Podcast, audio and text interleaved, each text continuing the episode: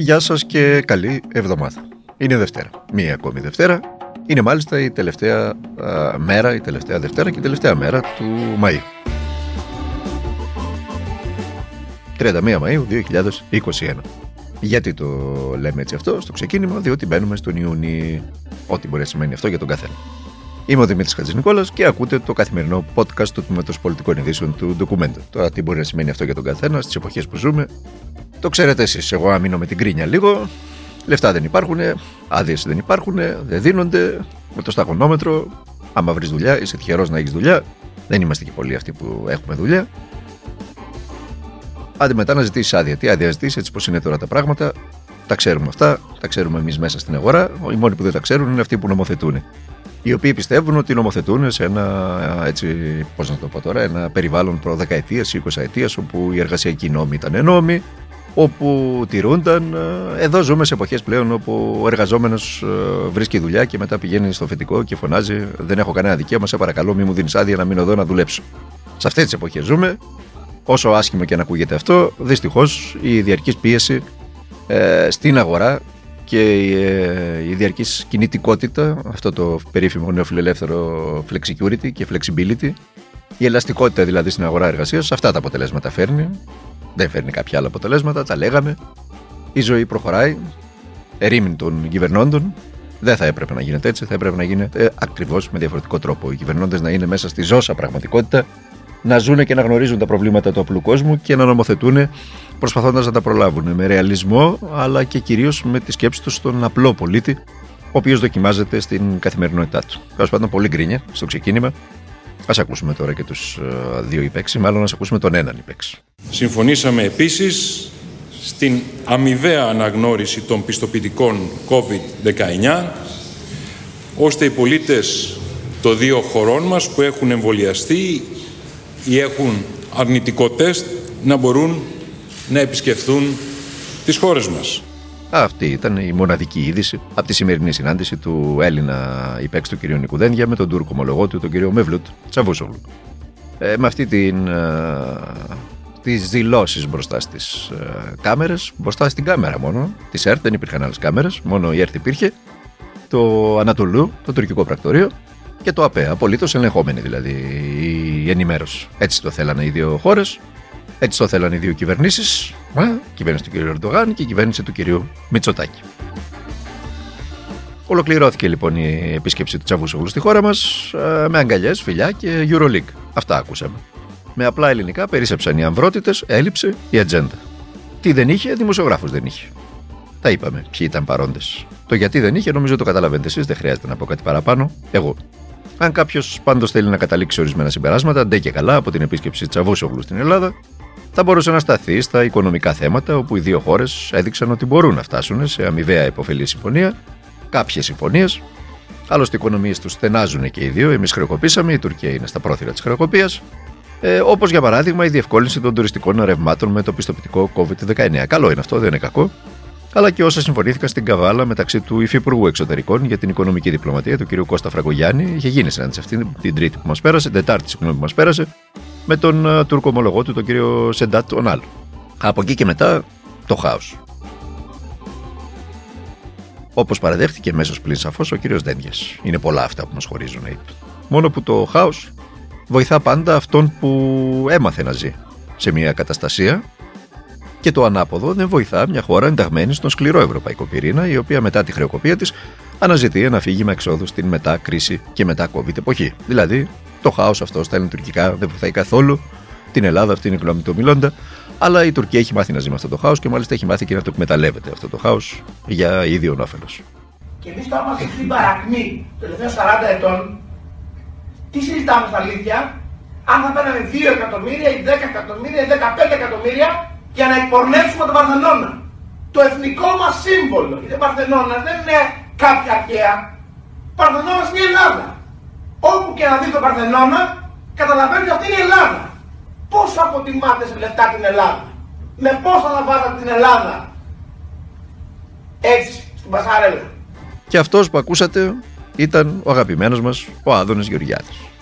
Προεκλογικά ήταν αυτό που ακούσατε όταν μιλούσε το 2017 για την πρόταση του οίκου Γκούτς για φωτογράφηση στον Παρθενώνα. Κόλαφος ήταν τότε ο κ. Γεωργιάδη για την εμπορευματοποίηση του εθνικού μας συμβόλου. Έβλεπε τότε εμπορευματοποίηση του Παρθενώνα, αν το Αρχαιολογικό Συμβούλιο έδινε τότε στον Νίκο Γκούτσι με 2 εκατομμύρια ευρώ παρακαλώ αμοιβή τον Παρθενώνα για φωτογράφηση. Και τώρα ακούστε τον μετεκλογικά. Σήμερα δηλαδή τι λέει. Η μόδα είναι τέχνη. Ο Γκούτσι είναι ο κορυφαίος οίκος στον κόσμο. Οι αρχαίοι Έλληνες οι ίδιοι, αν αυτοί ζούσαν τώρα εδώ, θα επέτρεπαν σε έναν τέτοιο οίκο μόδα να κάνει μια τέτοια φωτογράφηση. Σας διαβεβαιώ πως θα το επέτρεπαν σίγουρα. Γιατί αυτά τα μνημεία δεν φτιάχνουν όπως νομίζουν οι αριστεροί αρχαιολόγοι στην Ελλάδα που δεν αφήνουν να γίνει πουθενά καμία επένδυση και νομίζουν τα μνημεία είναι νεκροταφεία. Ότι είναι νεκρά. Αλλά τα θέλουν ζωντανά. Αυτό λοιπόν ήταν το απόσπασμα από την αναφορά του κυρίου Γεωργιάδη για την πρόταση του οίκου Dior με πολύ λιγότερα χρήματα, 200.000 ευρώ αν δεν κάνω λάθος, όπου εδώ τώρα ο κύριος Γεωργιάδης, τον ακούσατε, είναι λαύρος όχι για την εμπαραγματοποίηση του, του εθνικού μας συμβόλου, του Παρθενώνα, αλλά λαύρος κατά των αριστερών Ελλήνων αρχαιολόγων, οι οποίοι δεν δίνουν το, το μνημείο, δεν θέλουν να δώσουν το μνημείο και τα εθνικά μας σύμβολα να τα καταστήσουν, όπως είπε ο κ. Γεωργιάδης, μέρος της ζώσας πραγματικότητας. Επειδή τα ακούσατε και τα δύο αποσπάσματα, εγώ λέω να τα ρηχεύσουμε τον κύριο Γεωργιάδη ως εθνικό σύμβολο για να δείχνουμε στα παιδιά μας, στα εγγόνια μας και στι επόμενες γενιές τι πρέπει να αποφεύγουν στο μέλλον ώστε να μην χρεοκοπήσει ξανά η χώρα, να μην φτωχοποιηθούν οι ζωές μας και να μην περάσουν τα κέρδη όλα σε μια δίστακτη οπορτονιστική κάστα. Κάτι άλλο δεν μπορεί να σχολιάσει κανείς από όσα έλεγε προεκλογικά και από όσα λέει τώρα μετεκλογικά ο κ. Γεωργιάδης. Και η νέα μαφιόζικη εκτέλεση που σημειώθηκε σήμερα το πρωί, λίγο μετά τις 9, μέσα στη μέση του δρόμου κι αυτή, στη Βάρη και συγκεκριμένα στην οδό Ανδρέα Παπανδρέου 22, έρχεται πριν καλά-καλά συμπληρωθούν 24 ώρες από την εκτέλεση ενός 34χρονου ε, σε καφετερία στα Σεπόλια. Αλλά ο κ. Χρυσοχοίδης κυνηγά αναρχικούς και αντιεξουσιαστές στα θέατρα, στις λαϊκές πλατείες και στους υποκατάληψη χώρους. Αυτή είναι ο εχθρός του κ. Χρυσοχοίδη. Στα ΑΕ, δεν λέω στα ΑΕ, γιατί τα νέα μας ανακοίνωσαν προημερών ότι η σεμνή τελετή της Πανεπιστημιακής Αστυνομίας έλαβε τέλος. Απλά ξοδέψαμε το, τη φαιά μας ουσία και το σάλιο μας σε μια αντιπαράθεση ε, η οποία έφτασε μέχρι την Οξφόρδη. Θυμίζω, αναγκάστηκε μέχρι και η Οξφόρδη να βγάλει ανακοίνωση για τα πεπραγμένα της κυβέρνησης Μητσοτάκη ή τέλος πάντων για όσα θέλει η κυβέρνηση Μητσοτάκη. Πάντως, μην ε, αφήνετε το καλάθι στην άκρη, κρατήστε το. Ποτέ δεν ξέρεις, μπορεί να επανέλθουν οι συγκεκριμένοι με την Πανεπιστημιακή Αστυνομία. Μια ωραία ιδέα, βάλτε τη μέσα σε πολλά εισαγωγικά το ωραία, δεν πρέπει ποτέ να μένει ανεκμετάλλευτη. Έτσι, τα ξέρουν αυτά οι, οι νεοφιλελεύθεροι του Κυριάκου Μητσοτάκη. Δεν θα έχει προφανώς ισχυρή διαπραγματευτική δύναμη ο κάθε εργαζόμενος ξεχωριστά με τον εργοδότη υπό την απειλή της απόλυσης. Είναι μια ταφόπλακα για τους ανθρώπους της εργασίας. Και εμείς θα δώσουμε τη μάχη ώστε αυτές οι νομοθετικές παρεμβάσεις που επαναλαμβάνονται γίνονται κατ' εντολή του ΣΕΒ και μιας μικρής μερίδας επιχειρηματικών ομίλων που θέλουν να κερδοσκοπήσουν εις βάρος των εργαζόμενων. Να μην περάσουν και να μην υλοποιηθούν. Όταν κάποιοι ξεκινάνε τον πόλεμο πρέπει να γνωρίζουν ότι η απάντηση δεν θα είναι «ελάτε να πάρετε τις κατακτήσεις μας, θα παραδοθούμε». Η απάντηση θα είναι αγώνας. Και αυτός ήταν ο πρόεδρος του ΣΥΡΙΖΑ.